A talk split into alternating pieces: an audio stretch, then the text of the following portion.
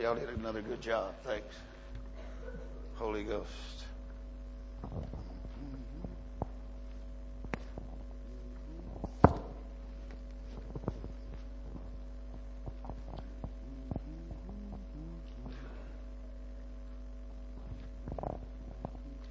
How y'all good? That's good. I'm all right. Thanks for asking.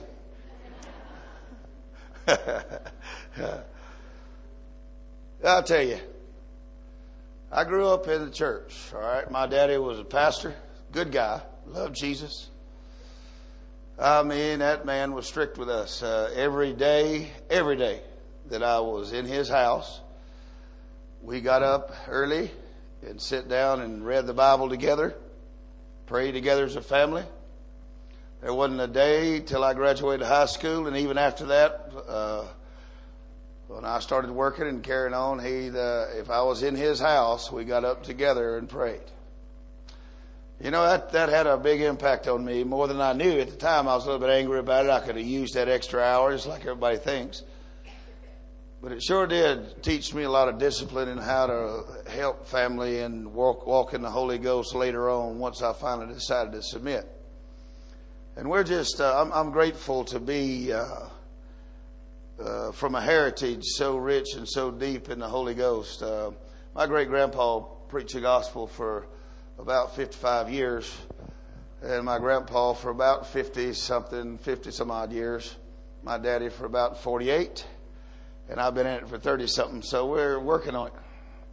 It's a good thing. Now my kids are all preaching the gospel, every one of them. And we're going to keep it on. I'm raising my grandkids to preach the gospel and your opinion is better education and more money. You think that's success. I think that's worldly. So you see, we think different. How about that? I'm not against education. I'm for Jesus. Did you hear that? All right. I'd rather young people be full of the Holy Ghost than knowledge any day if the knowledge is going to puff them up and we're going to lose them. Did you hear that? Understand that? There's your difference right there. And we have proof of that, so by the thousands, and you only have one or two, so you're wrong. So there you go. All right. Holy Ghost. I'd like for you to open your Bibles, if you would please, into Revelations. Jesus. Revelations. You know, a few weeks ago, like I said, I've been in 4 continents in just a few weeks. But I want to tell you, there was a church I was in the United States. And the name of it is El Rey Jesus. King Jesus is the name of the church. It's the largest Hispanic church in the Northern Hemisphere. Over there where we live, where we're from. I've never been around people like that. Our work is awesome. We're doing great, but it's way spread out. This is a concentrated thing. There was 9,000 people. We did 7 services on a Sunday. You get right out of one, go sit down, drink something for your voice, and go straight back and preach again. You just over and over and over and over and over preaching like that. All right. And you know, every service that I got to talk, it was just like our work. I mean, it was all Spanish. I'm fluent in Spanish. So it was just preaching out of a Spanish Bible and just having a blast, just like if I was home. The difference was I was reaching amongst those 9,000 people on one Sunday. We was reaching 40 nations of the world at once. Because they go back home, there are people from there, their families. And if you can get people lit up and lit on fire with the Holy Ghost that are traveling that much and doing that big of a work, you can reach the planet with the gospel. You hear me? You can. And that's a good thing. One of the things that happened, because their main focus, there's 2 things they do. First of all, it's souls. Second of all, it's healing. And these people, we prayed for thousands of people, like I said, but they brought up these cases. They went out, now listen to this, they go out in the neighborhood And they bring people that have never heard the gospel. Okay? And they're sick. They got incurable diseases, and they bring them in wheelchairs and on stretchers and everything else. And they bring them, and they're getting healed by the thousands. It is one of the most amazing places I've been in a while. And I really enjoyed myself. One of the things that stuck out to me, you would have seen different things, but I'm in the prayer line. We're completely exhausted. It's just thousands of people laying, just touching deliverance going on everywhere. These demons were popping. That thing from Motivated. The engine was firing, buddy, on all cylinders. And there was these three ladies sitting there, right? They were standing there. They had those walkers, those aluminum walkers. And all three of these ladies had Parkinson's. They had people around them because they couldn't stand up. They were shaking. They couldn't control their bodily functions and so forth. And they're looking at me, and they're begging me, "Por favor, hermano David, sánanos. Please, Brother David, would you please heal us?" And I'm looking at them. I don't have the time to explain to them that I'm not the healer. I don't have... They wouldn't capture it. They're sick. They're out there. They're incurable. There's no help for these people. There's nothing the United States can offer these folks. They can only offer a thing, a calmante. It's a thing that calms down the advanced Parkinson's, but you can't heal it. But I found a healer. Now, I'm telling you, I have nurses holding these ladies, all right, and taking care of them, and they're right in the prayer line. And I got a hold of this one, this littlest old lady, little bitty thing. And she's just looking at me, just begging me for help. I reach and get her, and me and her both are shaking now. And I'm just holding on to her, just not saying a word. I'm just holding on to her, just looking at the people. Y'all saw me doing that this morning, the ones y'all are here. I just hold on to some people, and I just look at you. There ain't nothing to say. You either have the anointing or you don't. There ain't no reason for me to try to work something up. There's no, it's so bizarre to me to think how people in some of these prayer lines believe that we're going to get ready in the prayer line when we get there. That is so bogus. You understand bogus? Wrong. Farce. Absolutely stupid. There was a man taught us when I was a young, brand new guy went out to the mission field. His name's T.L. Osborne. You know, I'm going to be with him in October in a conference in this same church. Yeah, they're doing their grand opening thing. They've got this amazing complex they just finished. They did. How many millions is that thing? 20-something? How much? 35 million, and they didn't borrow a penny. Hey. I'm not kidding you. Was it 28th of every month, wasn't it? 28th of every month, the man owed the contractor, the head pastor owed the contractor $500,000 US. That'll work on your faith a little bit. But I'm just so blessed and impressed with these people because they're Hispanic. They're the people we work with, and they just don't have all this great treasures hidden away, you know. And boy, these ladies, they're there. I was holding on to them, and the Holy Ghost. See, Brother T.L. Osborne taught us that if you got to say more than one word in the prayer line, you're in sin. If you got to say anything besides Jesus, you're wrong. That's how he taught us, okay? And honestly, I do believe that. So I don't care what you think either. So you're not going to convince me that these long prayers have more value than one word. Because the Bible says it's at the name of Jesus. It don't say nothing about long prayers. So there you go. I'm not going to fight you about it. I'm just going to tell you how wrong you are. You need to get up ready. You don't need to get up and need to get ready. Hello. Okay? Let's just use the United States for an example. That's where I'm from. You know, y'all can fuss about the United States all you want to. Y'all are New Zealanders. I'm not going to say a word about your nation. I don't care what you do. You can help yourself. But when they hit us in the Twin Towers on 9/11 a few years ago, you know how long it took for the United States to get the military ready? 2 hours. You know how come? Because you stay ready for war when you're a dominant power. If you're not a dominant power, you don't have anything to get ready. Hello? Now you put that in the Holy Ghost. And you hear what I'm saying. If you got to get ready, you're late. You're going to lose a war. You go around life and you walk through life with your shoulders square and you look for devils and you stay ready and you keep that Holy Ghost where he's supposed to be. That's in your heart and on the throne. Hello. Are y'all listening to me? I'm talking war talk here.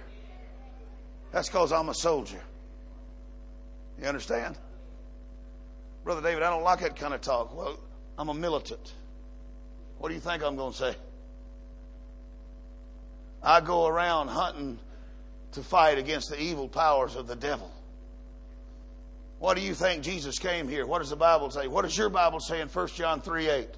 For this purpose was the Son of God manifested. What purpose was that? Anybody know? To destroy the work of the devil. Hello? So here I am in the prayer line. I mean, things are popping on all cylinders. Everything's happening at one time. I mean, manifestations, good and bad, are happening. And I'm holding on to this little old lady. All of a sudden, she went calm and looked at me. You know what she said? Now watch. We're in the prayer line. It is pandemonium as far as a person walk in on the street and look at it. That's what they would think. But God has everything under control regardless of your side of it.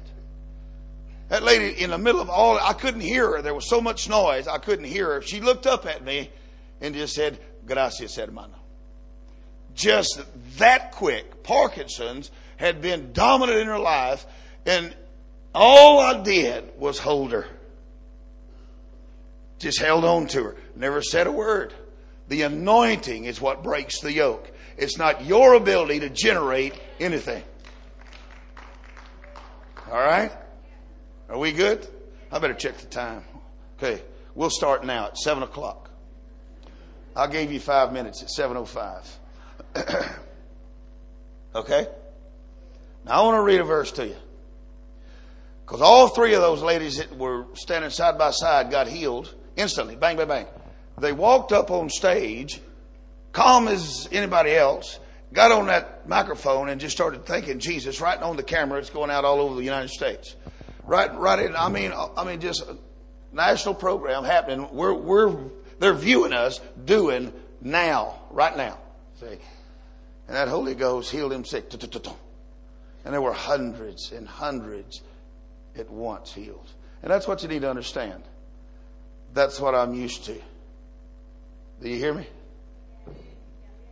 In Jesus' name. Revelations. You there?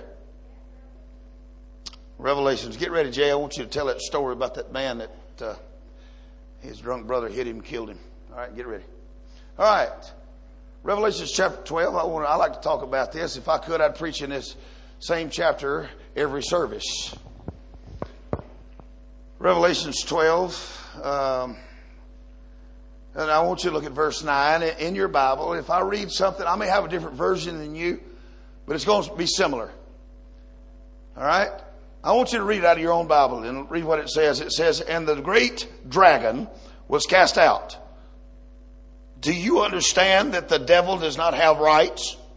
God deposed him. God took him out. He raised up thinking he could take on heaven. Heaven said, "Not today." All right? You have to understand this hardship I was talking about this morning. You as a soldier, enduring hardship as a good soldier. That's part of the fight, the struggle. The devil is opposing the church. He's angry with us. But I'm going to tell you right now, it's not just us. The devil's just angry with humanity. All right?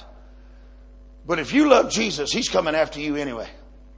Now, there's a lot of teaching around about this utopia atmosphere where you're going to get, everything's going to be bliss and peaceful. You're going to be okay.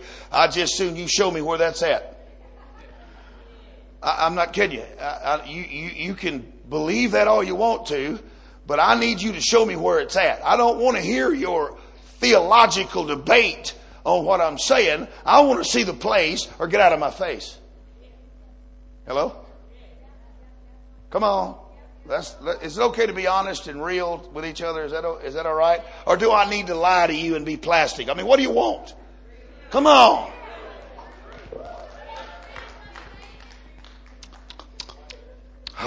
Because if I got to be plastic, I'm going to the house, get me a Burger King, and sit down and be mad for a few minutes. But I'd rather just be honest. Because you know what got Parkinson's healed? Honesty. Yeah. Jesus did. All right. Because see, the old dragon, he got defeated. He got tore up and everything. And I'm glad about that. I'm happy myself. It said that he was cast out. That old serpent, they call him what? The devil, Satan, which deceived the whole world. He was cast into the earth. Do you understand where he was cast? And his angels were cast out with him. And I heard a loud voice saying, now what's this? Right behind the war, right behind God throwing him out, there's something that we need to pick up on.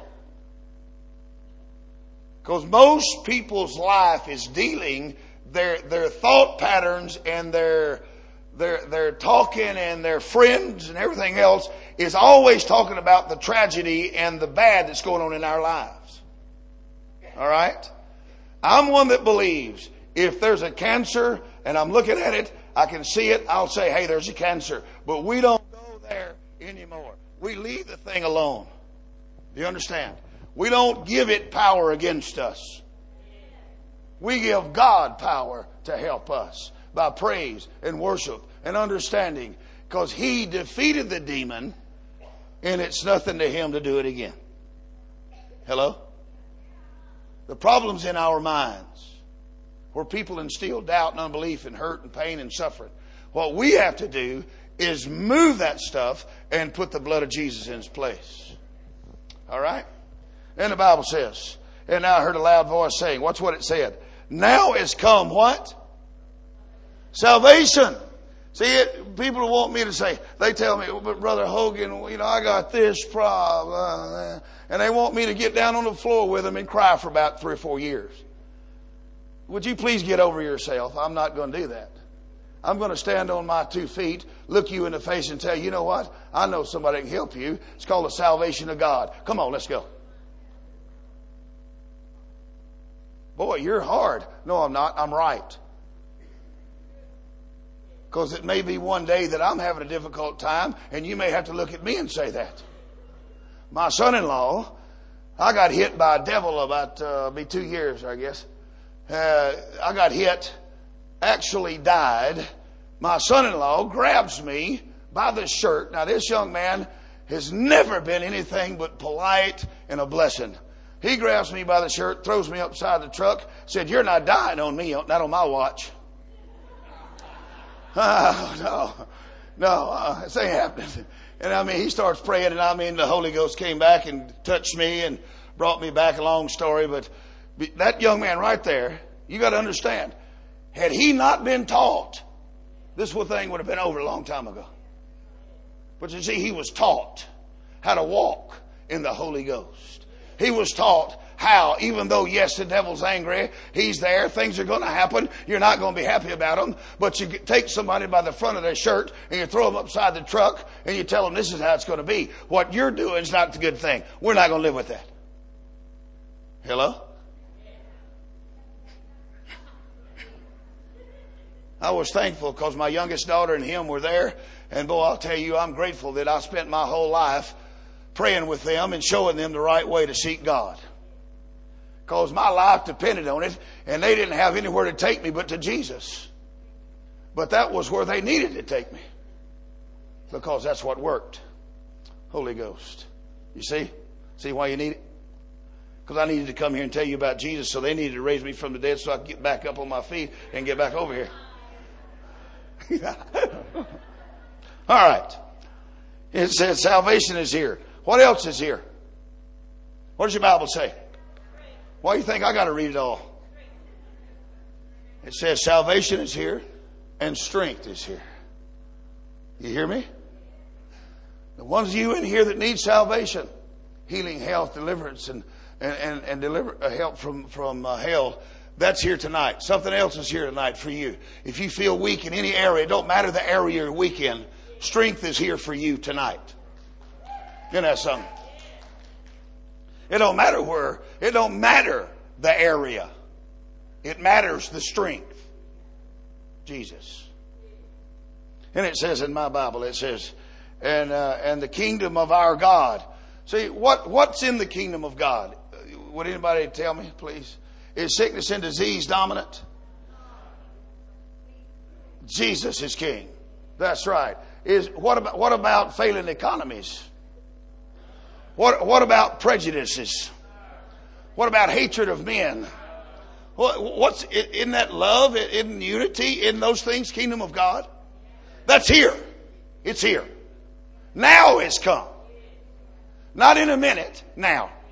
In the present. It's the clock's ticking. Right now. It's happening. It's here. That's what the Bible says. You know what's good to me? It says that every day. Regardless of the change of the tide of the demons. All right. And it says this here. Let me see what else it says. And the power of his Christ. For the accuser of the brethren is cast down, which accused them before our God day and night. Now look at the next verse. This is the one that a lot of people quote, but they can't seem to make headway with. Look what it says. And they overcame him how? By reading a book that has 3 steps to salvation? That's not what it says. It says it's by the blood of Jesus. Do you know that that's the only sacrifice that was ever accepted by God was Jesus' blood? Do you understand that's the only one that created pure salvation? Do you know that? Are you aware of that?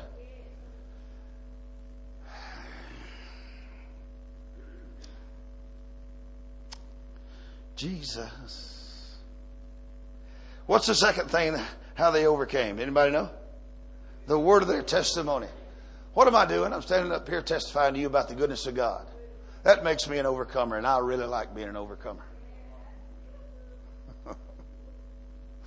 I'm not a loser. I'm a winner. Do you understand that I act like it? You can tell that, can't you? But the problem is, it's real. And so is the freedom. But there's a third thing here. This is the one y'all skip. You know there's some songs that have come out recently and they skipped the third one also. What irritated me. I actually took the CD out of my thing in my truck. I was riding down the road and threw it out the window. I mean, these are popular people. If I said their names, y'all would get mad at me for throwing their CD out the window. But you don't leave out the Word of God. If you want deliverance, if you want to be an overcomer, if you want the kingdom of God, if you want the strength of heaven, if you want the power of His Christ, you're going to have to do it His way.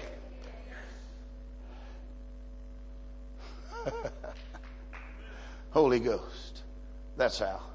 It says in my Bible, and they love not their lives unto the death. Now see, that right there is where I lose most everybody.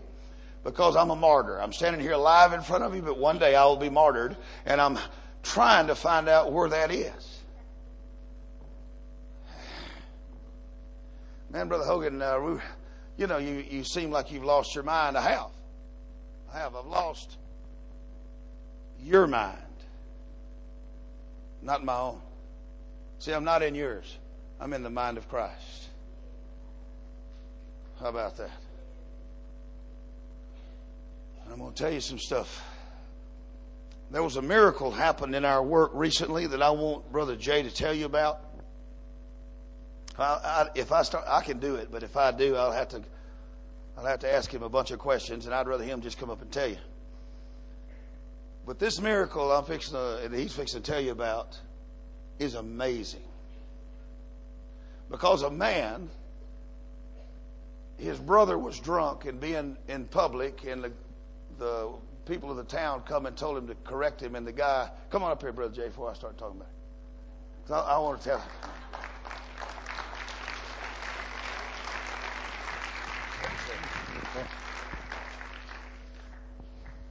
It's like all of us dread the day that you get told you're it and you're the answer and the source for things.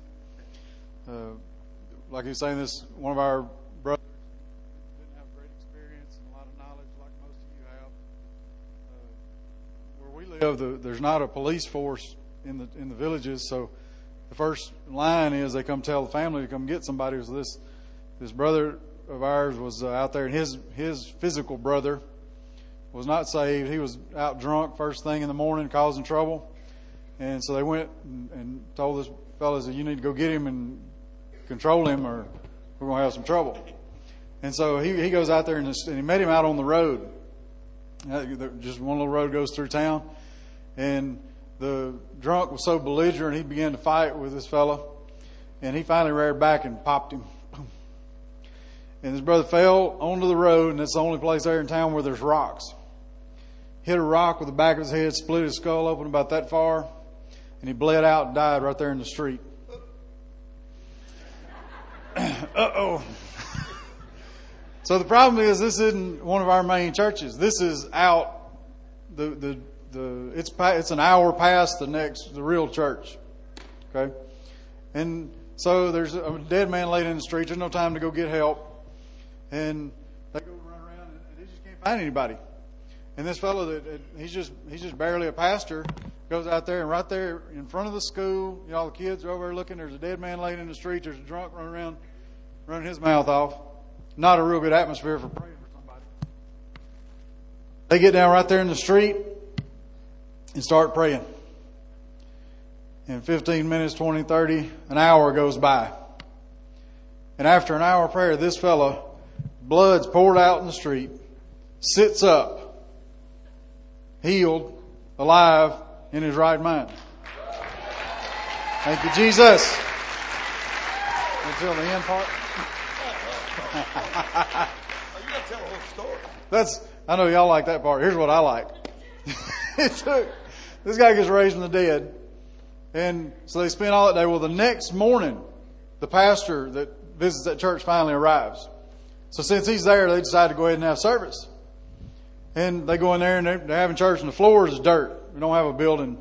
So they're just out there worshiping God in the dirt, and the guy that got raised from the dead is there, and he's newly born again. And everybody's all happy, right? But the Holy Ghost hits them. And the first person to get hit is the man that had died.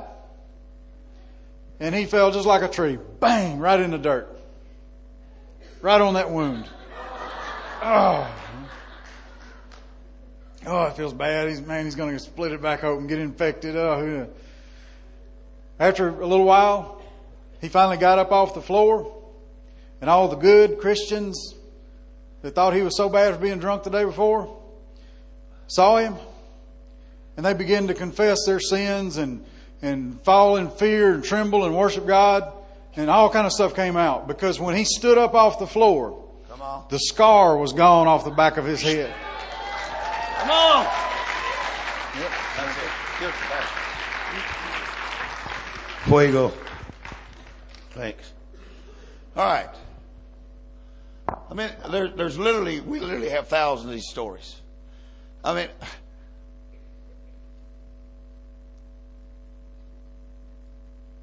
it seems like a fairy tale. It's not. It's real. It's happening, and it's current, and it's Jesus, and it's awesome. And you need to snap. You're actually asleep. You are awesome folks. You love Jesus. You're going for it, but you're limiting the go for it. It's like you're in a corral and you're happy to stay there and run in circles. Look at me. Yeah. Praise the Lord. How in the world long are you going to run around in circles? Open the gate and go. I mean, heaven is doing some phenomenal things. Do you understand that man's head burst on a rock? All of his blood is out. When God raised him from the dead, he had to create new blood in the man. All right. This thing gets more and more serious. Because then he goes over there, gets knocked out by the Holy Ghost, and you know, our thinking as modern, intelligent people, you don't fall down with a wound on your head and get it in the dirt and rub it around. But God hit that man. It wasn't a show. It wasn't for some theatrical moment. It was God actually touching somebody. And God carried it right straight on through. There wasn't a living soul prayed for him. When he got up, I mean, it was complete. His head never showed a wound. He never had any anemia. He never had anything. He was just healed. Isn't that something? All right. We got to get a grip on this. I understand. I myself have a couple of degrees. And it does interfere with me. But I read my Bible like today. Whenever we went back home from his house, I turned my Bible on. I've got this little video thing, and I punched it on. And I sit right there, and I listen to the Word of God, praying in tongues for several hours. Dozens and dozens, over 60 or 70 chapters in the Bible. Just prepare. I want to be, when I stand up here and look at you, I want the Word of God to flow out of me, and I want the anointing. Or else I'm going home. I miss my wife. I don't want to get up here and lie to you or impress you. That's not the game. Do you understand? It's being an overcomer by the blood of the Lord Jesus. It's testifying about His power and telling the truth and not worried about our lives to the death. Because that man went out there trying to do right by his family and the village, and it killed him. You understand? But God saw it and intervened and healed him. Now the whole bunch of them's born again. And that's an awesome thing. That's a good thing. Shouldn't have the drunk problem anymore. People are saved now. I don't know if I should say it. Yeah, I guess I will say it. Unless I let the modern church go there and teach them how to drink again. I just had to say it. I think I would have exploded had I not said it. Let me tell you what the Word of God is. You want to hear it or not? All right. While he was talking, I looked it up. Let's go to Jeremiah chapter 23. And I want to show you what the Bible says the Word of God is.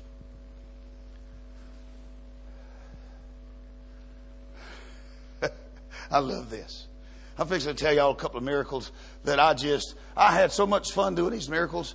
It was like, you know, I'm making everybody mad, the devil and everybody else, and that made me happy.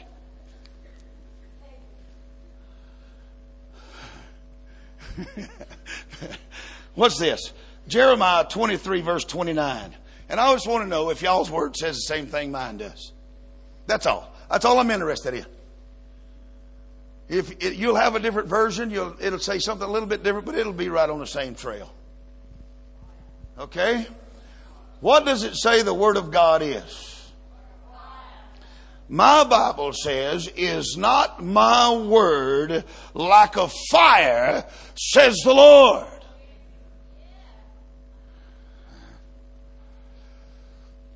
I've been saved and doing this my whole life now. When I went to Mexico, I was a very young man. My hair was real dark, almost completely black all over.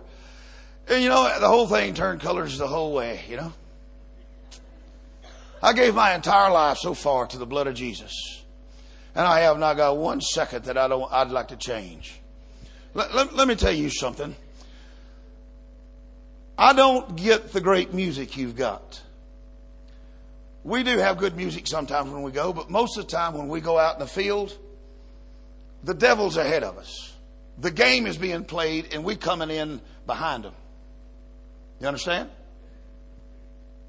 We don't have the music to walk into. We walk into a trap most of the time. We walk into witchcraft. We walk into black magic warlocks who have set and thought it out how to get us politically and spiritually. And when we walk into these situations, let me ask you, the Word of God that's in you, would it work for me? I don't want you to answer that out loud, but I want you to think about what I'm asking you. If I was to take what you got and go into a village that's the whole life of that village, they've been worshiping the devil. And the generation of these tribal people, for 3,000 years, they've been worshiping demons. Would what you have break out the power of the devil where you're standing right now in the Holy Ghost? I think that's a good question. And if you inside would be truthful with yourself, and the answer would be, Brother David, I wouldn't want you to take what I got, then we need to work on it, don't we? I'm not here to bash you, trash you, hurt you, condemn you. That's not why I'm saying this stuff. I'm here to tell you that we can get what we need to be victorious. God has provided it. It's available. It's now. It's current. It's not somewhere obscure. The door is open. The Word of God says so in Revelations 3. We read it this morning.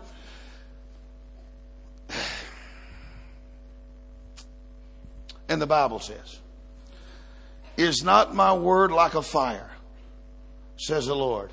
And what else does it say?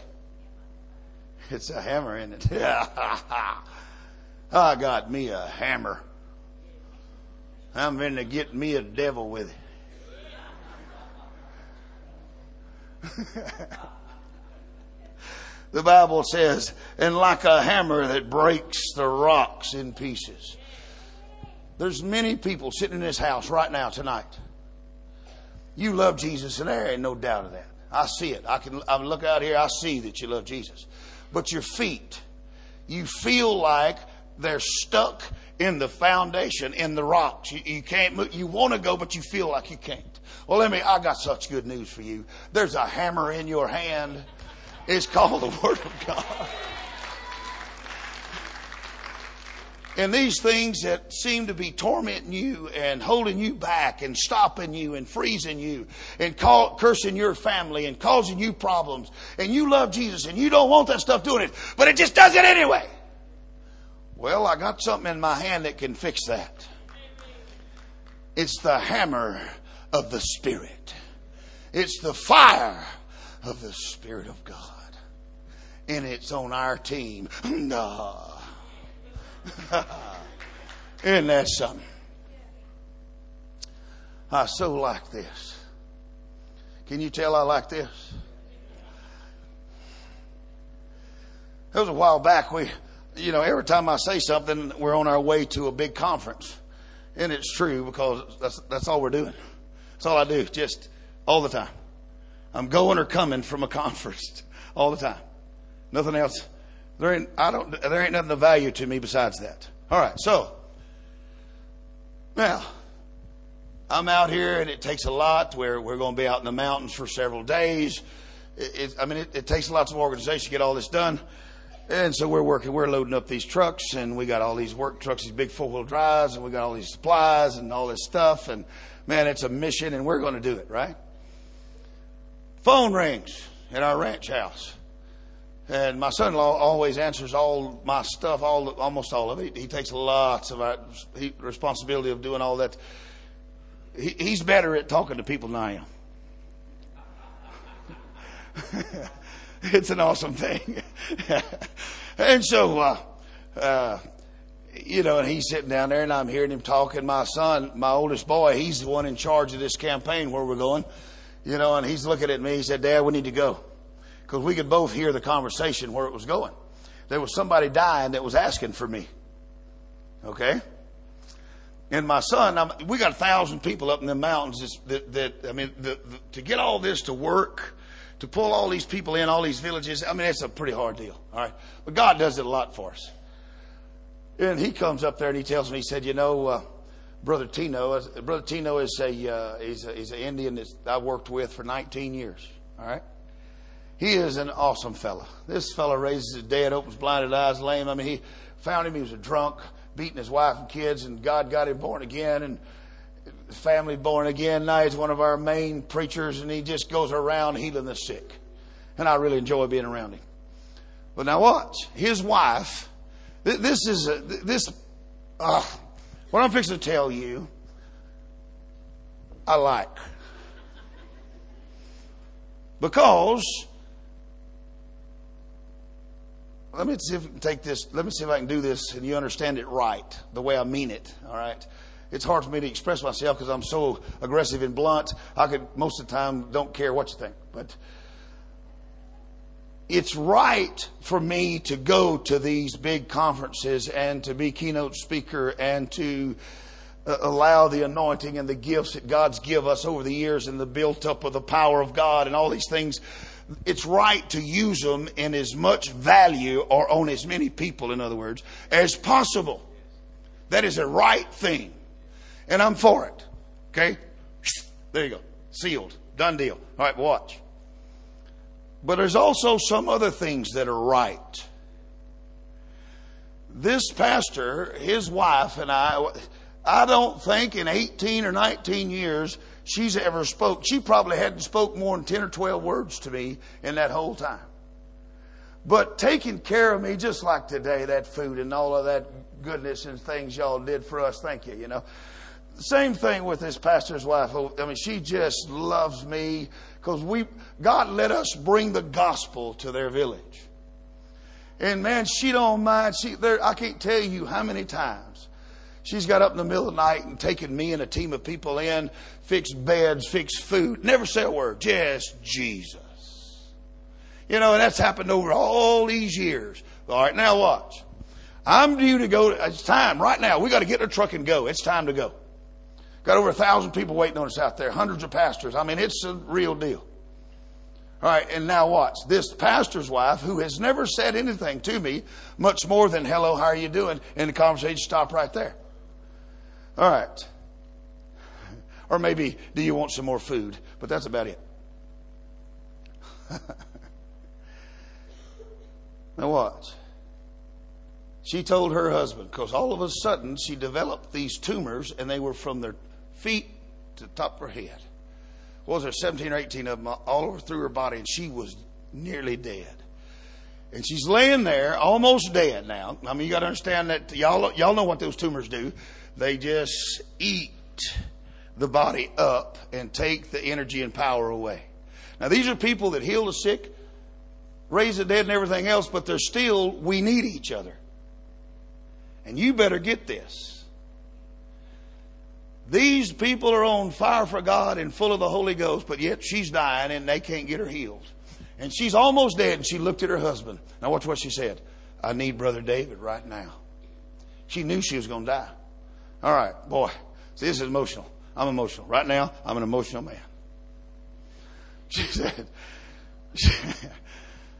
And so he gets on his bicycle, going through the woods, gets out finally to a road, goes, hours. Okay, he makes it to the telephone.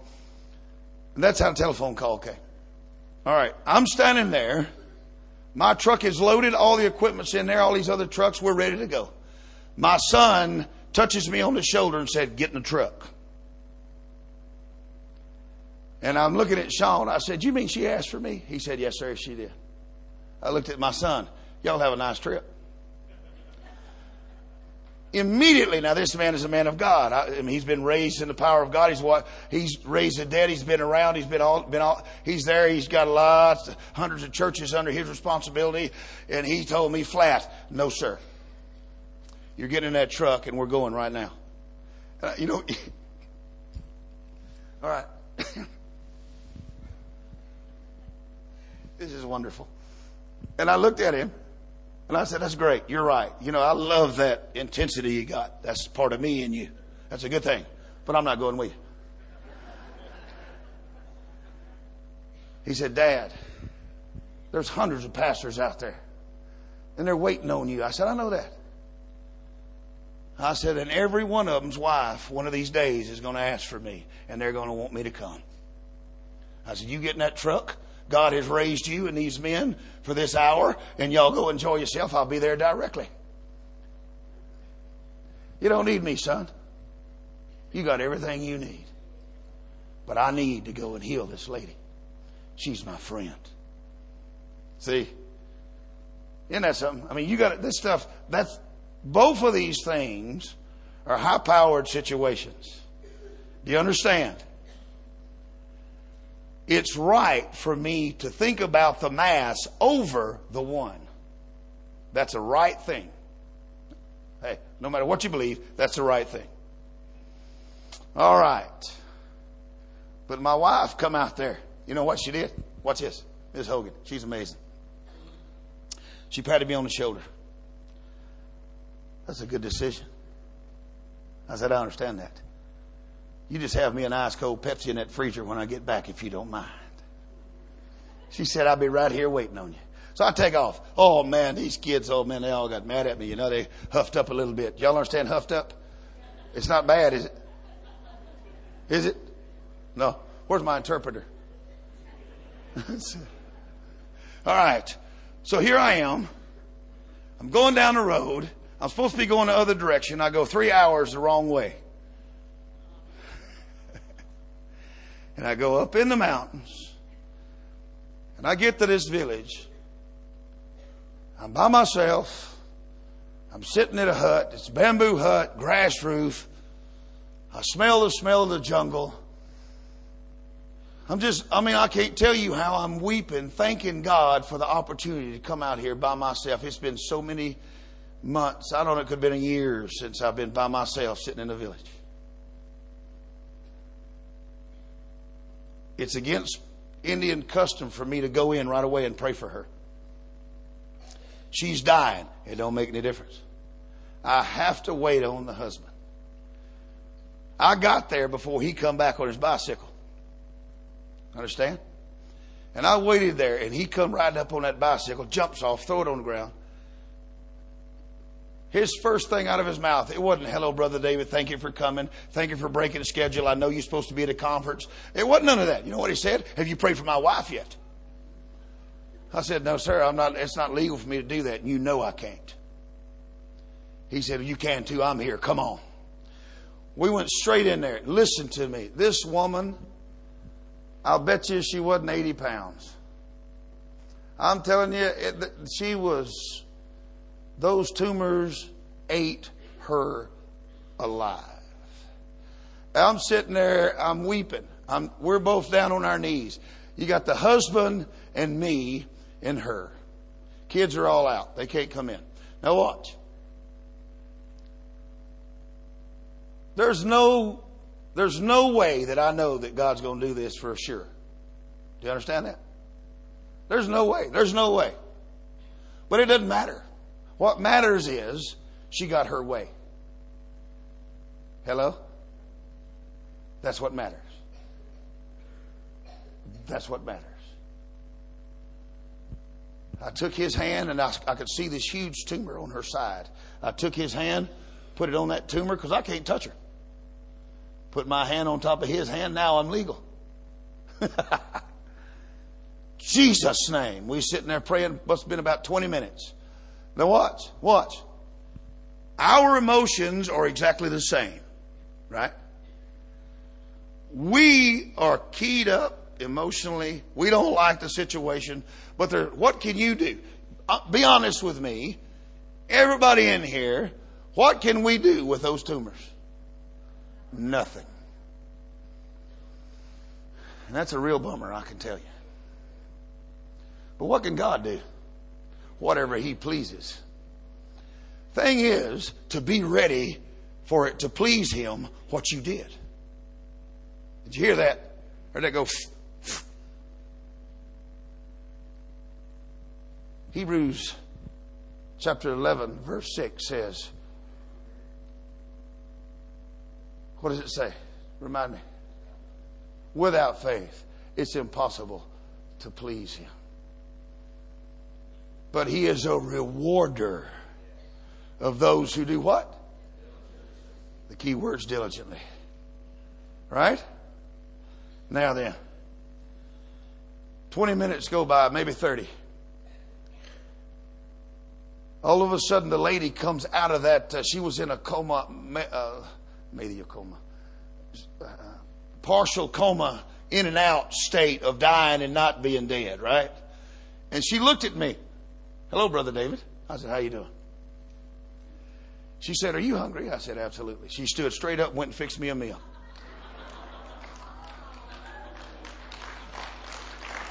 So, yeah. See?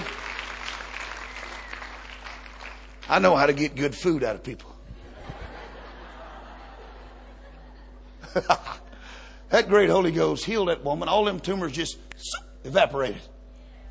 And me and the husband, we're still on our knees. She's over in the kitchen cooking, rattling dishes, and we're just looking at each other. Whoa, dude, did you see that? Are you listening to me? I want you to hear what I'm telling you. This is everyday life. This is how we're living. We're hurting. The devil's astounding us and hurting us. Well, we need Jesus to come in and astound us. We need the hammer to be loosed. We need the fire to be loosed. The Word of the living God. Holy Ghost anointing. Are y'all with me or not? I wonder if you're sleeping. So I take off. I eat with them. It was wonderful. I was happy and blessed. I was full now. Woo-hoo. I took off. I said to myself, I'm going to get there. I'm just going to be a few hours late. All right. I got on the radio. We use Motorola communication. Long ways off, about an hour out. I called my wife. I said, hey, is my Pepsi ready? I'm coming. She said, yeah. I said, I'll be right there. So I went back to the ranch and she opened my Pepsi, and here's how I like my Pepsis. Where you pull them out of the freezer and you open the top, right? And the eye starts at the top and goes straight to the bottom. And you just sit and look at it.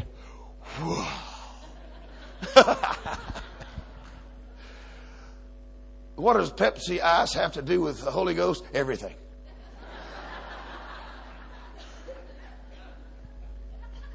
Because it irritates you, that's why.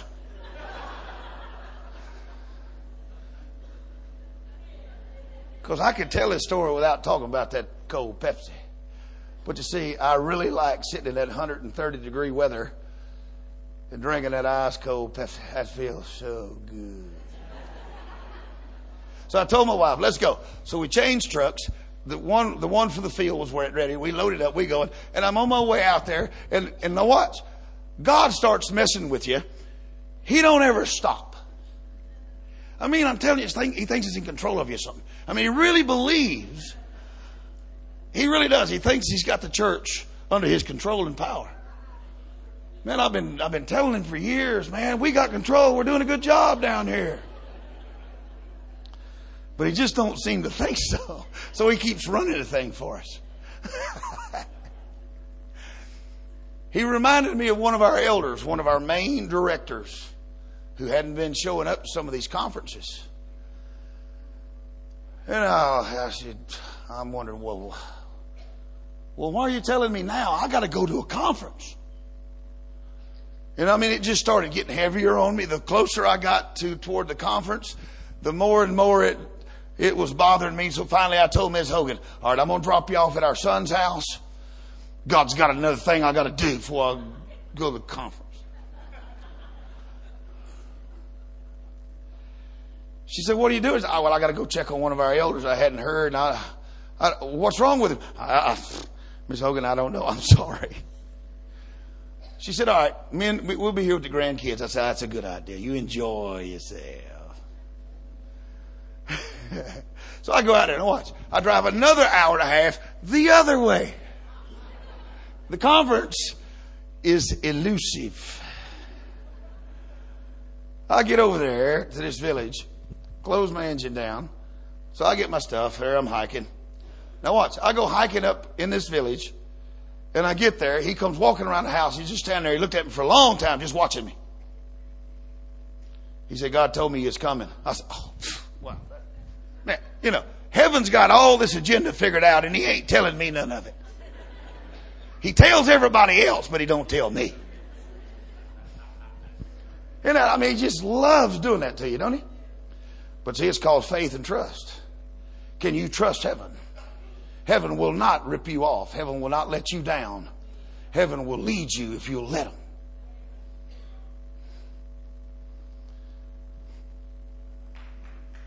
in Jesus' name. But you have to let heaven lead you. And that's not always easy. But this day we got it figured out. All right, now. I said, what's the matter with you? How come you hadn't been to none of these conferences? He said, come with me, I'll show you. I go around the corner. Now, there's a woman laying there that I have been friends with since she was a teenager. Before she got married to this man, God blessed me to be there to get these kids born again. And now they've gone through life and now they have grandkids. Do you understand? That's how long I've been there. It's awesome. She's there flooding. You ladies understand that term. She's passing tumors. I mean, it's been going on for a long time. She's right at the end. And I go walking in there. When I saw how pale she was and anemic looking, I mean, I've been married a long time. I understand what's happening. And I told him, I said, how come you didn't let anybody know? He said, why? I said, well, I don't know. Tell you the truth, I don't know. Because these people raise the dead. They heal the sick. I mean, there's no reason to talk about it. You just believe God and get things done. But there comes a time that we do need each other.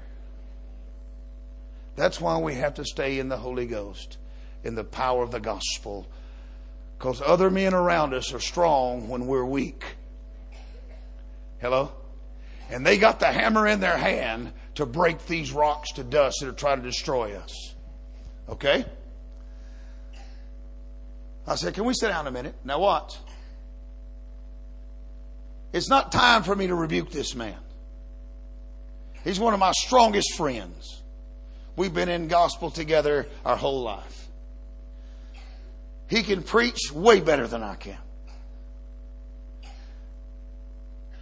We sit down in a chair. You know what I did? Watch what I did. I just started telling him about the power of God. I started telling him about, since he was a kid, how God has used he and I to do all these great feats in the Holy Ghost. From dead raisins to putting down rebellions. There was an actual guerrilla uprising in his area that God let he and I stop by the power of God. Did you hear that? And I reminded him of that. That's another story you need to hear one of these times. It's amazing. And so I reminded him of all these great feats that God had allowed he and I to do over the last 30 years. And after an hour of talking, watch what he does. He stands up. He said, thank you. I need that, Brother David. Faith has arisen in my heart. Let's kill the devil. Isn't that something? Yeah. We walk in there. Does anybody know what happened yet? I got another meal out of this. It's awesome. Now watch.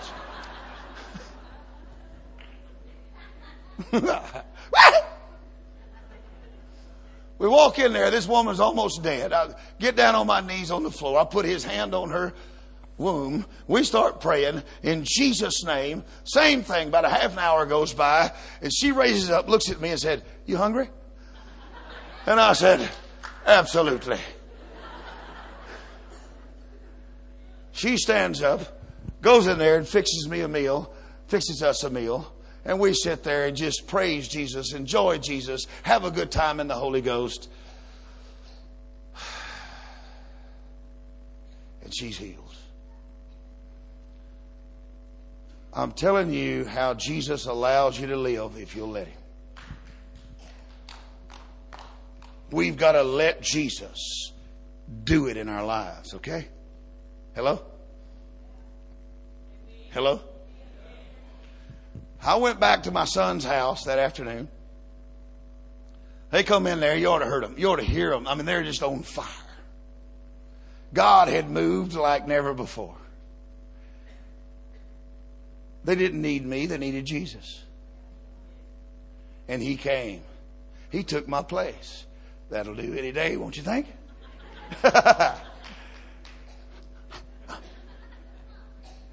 I told them the stories. Everybody wept. In the morning, we went back out to that meeting. And I don't know if we've ever had a meeting like that one. God fell on us. And we was there from 7 o'clock in the morning. Next time I noticed what time it was 1 o'clock in the afternoon. I mean, heaven came. I got my time with the people. But I got these two ladies healed too. Do you understand? It's about walking in the Spirit. It's about understanding what God's trying to do. It is important to be on target, to understand, because this stuff's not easy to figure out all the time. But God has got us to be more than a conqueror. He wants us to be more than an overcomer. And He wants us to do it by the blood of the Lamb. He wants salvation and power in the kingdom of God. He wants the hammer loosed. He wants the fire loosed. And that's what we're going to do right now, if that's all right.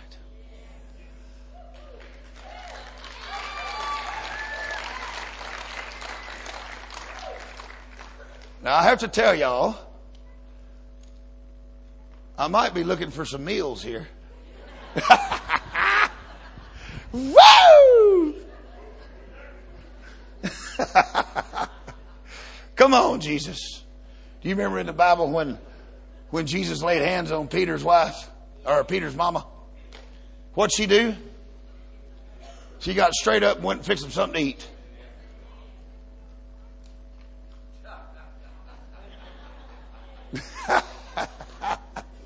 That's awesome, isn't it?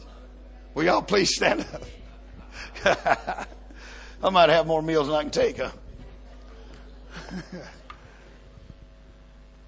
Look here, y'all. I just love Jesus, okay? You all right? You ain't got to go anywhere. I'll go around you. That's all right. Y'all doing okay? Yeah? How about y'all? Everybody good? All right. You all right? How about it? You all right? Nah, good. I'm not telling you. You got to understand, it's not easy to walk up on me sometimes. Especially right now. I got fire and a hammer. I'm real serious. Yeah. So I was over in Australia a few months ago.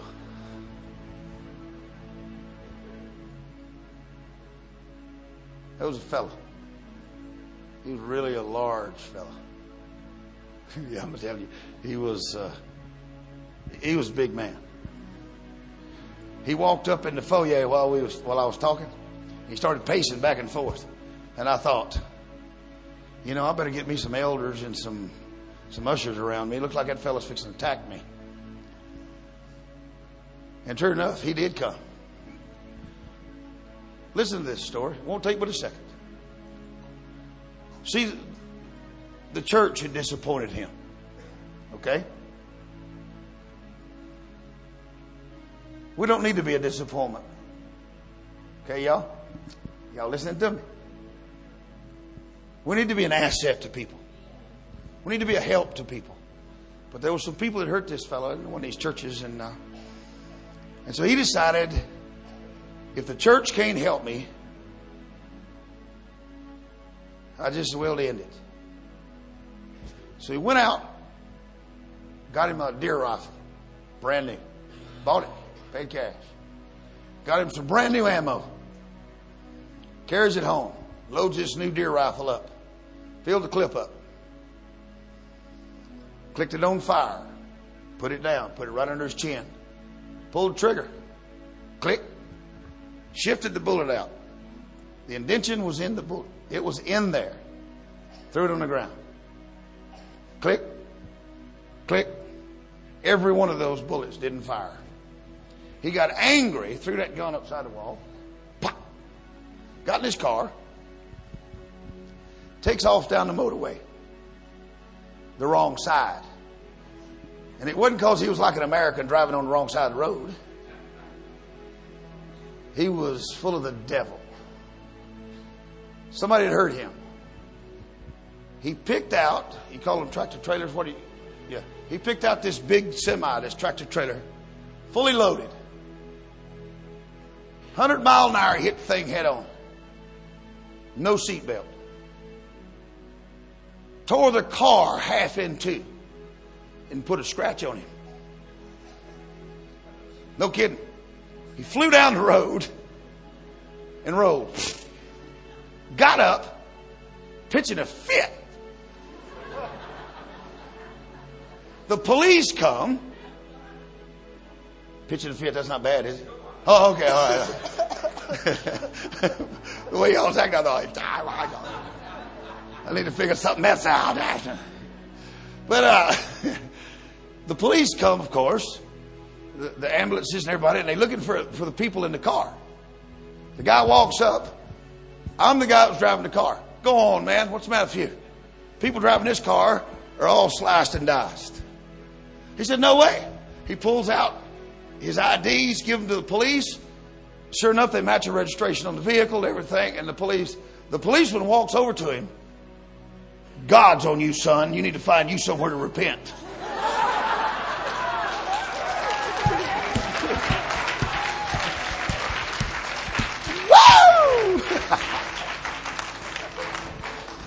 So guess what he chose?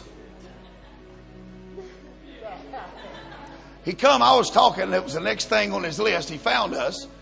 I said, all right, if you need a change, he took off running from that for you. I said, oh, here we go. I called my son. I said, get ready. This is going to be real serious. He comes blowing up there, big boy. I said, what do you need, son? He said, I need Jesus. I said, that's a great idea. I'm happy to hear you say that. He got born again. But that's not all God did with him. I mean, he got himself full of the Holy Ghost. I mean, God plowed his field. It was wonderful. God was just going up and down. That's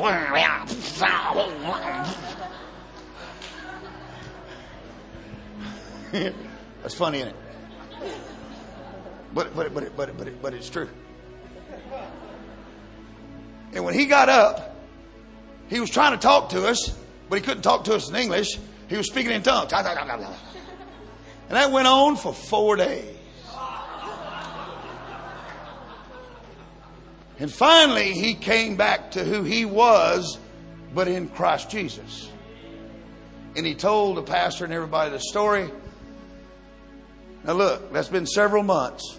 He hadn't missed one prayer meeting at 5:30 in the morning at that church ever since. He is on fire. Gifts of God are running through this man. You see, I mean, heaven is with us. Heaven is with us. And I understand people hurt us, misuse us, abuse us. Honestly, I'm tired of it myself. It really, I don't like it. But you know what? It's not God doing that to you. Now we're going to use the hammer. And all this stuff that has come in your life that's hurt you. And people have hurt you. And it seems incredibly big. We're going to take the hammer to it tonight. Gotta let it go. You hear me? Well, let it go. Because I truly am sorry. I truly am sorry. But you have to understand where I live and work, there's constant rebel activity, and people, there's some serious things go on. And they take babies by their feet and bash their heads on trees, and they make the parents watch so they can control them, you see. Yeah. And then they make the men watch as they rape their wives and kill them. You know, and then these people get born again.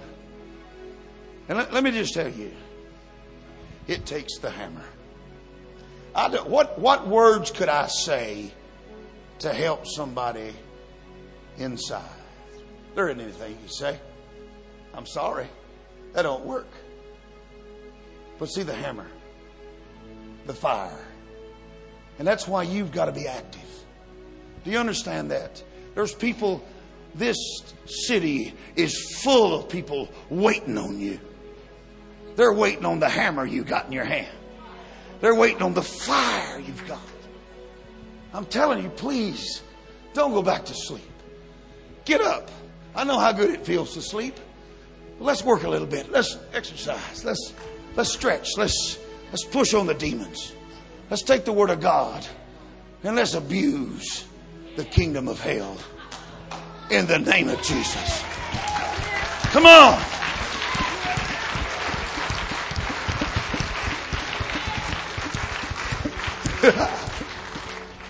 You know, I got shot. They hate me over there, and you can see why. Y'all are friendly. And y'all, some of y'all got mad at me by things I've said. So what if he wasn't a friendly? Just reckon how mad you'd get at me. Because I won't back down, you see. I'm always abusive to the devil because he's a liar. You see? And that day they shot me, I want you to know that hurt. All right. But there was this very powerful man that's a friend of mine.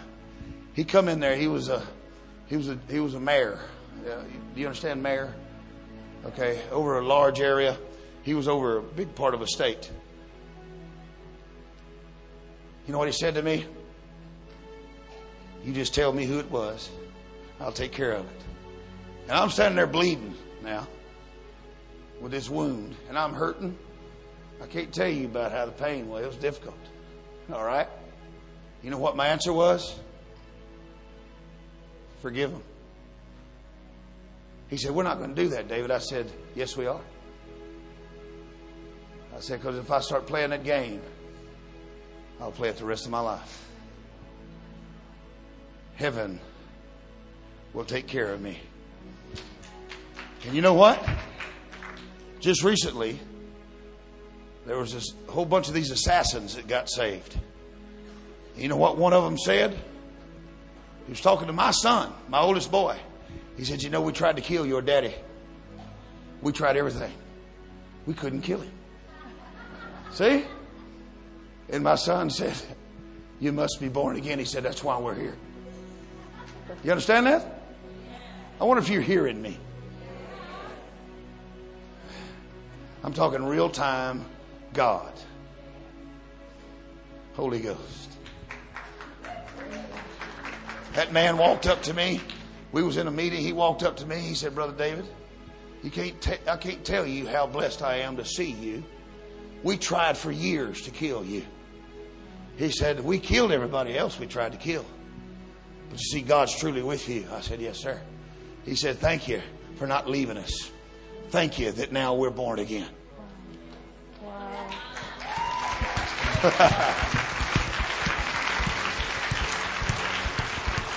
This is what we're going to do. We're going to lift our hands to Jesus. And I want to do something. I want to pray with you. Because there's some of you need more fire. I'm one of them. There's some of you need the hammer. I'm one of them. There's things trying to hurt me right now that are big, big issues.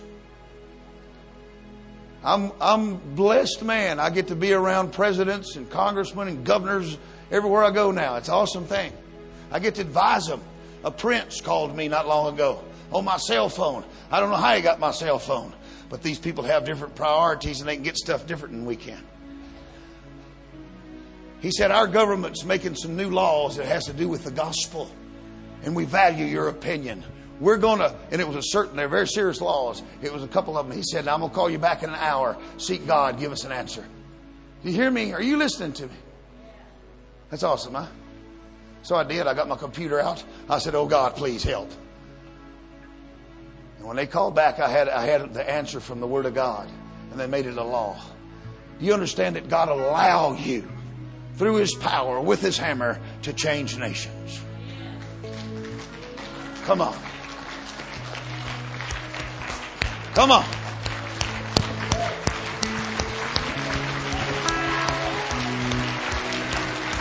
Woo-hoo! Yeah!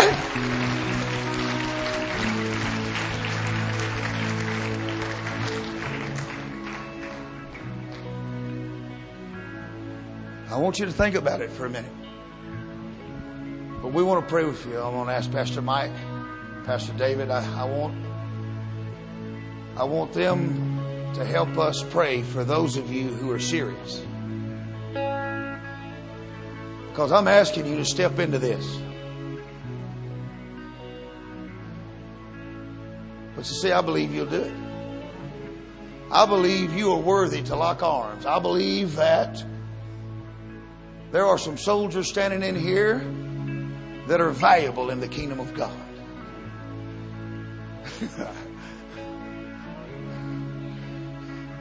I just so believe it.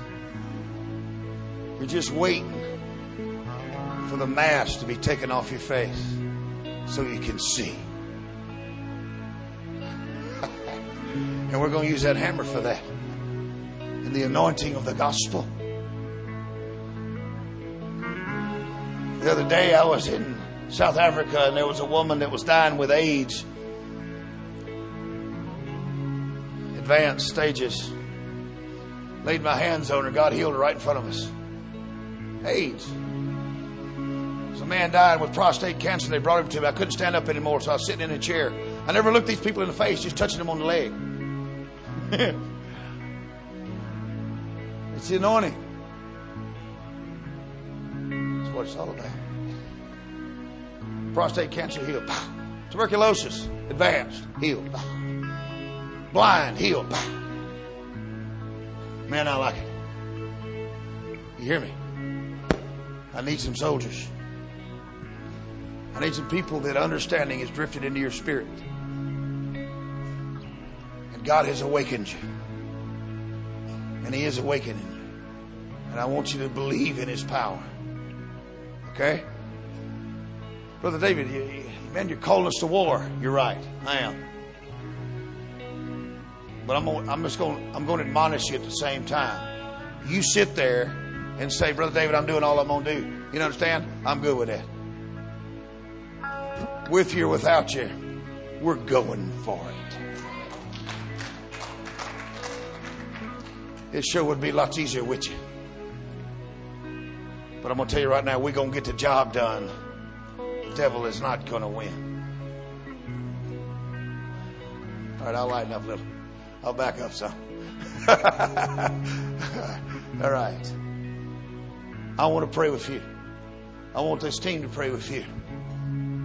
You understand how young these men are standing over here? And I bring them around the world. I put them in situations. I talk to Navy SEALs. I talk to the elite. We was working with the 82nd Airborne of the United States Army the other day. They're bad. I had men. I was sitting eating a meal with them. Telling them about Jesus. Tears running down their face. I'm talking about veterans of 3 wars. It's a whole army of them. And them men are hanging their head, tears falling on the table in repentance. Do you understand what I'm telling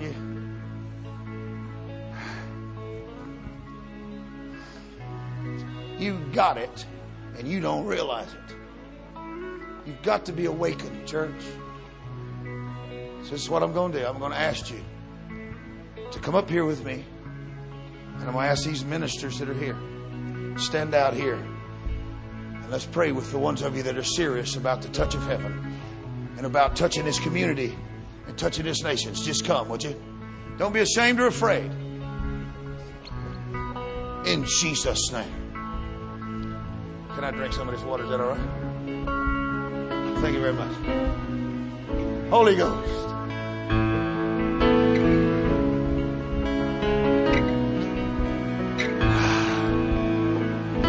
Woo-hoo!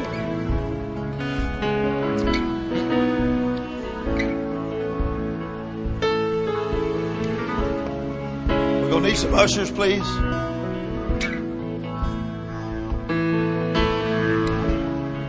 This is what I'd like for you to do.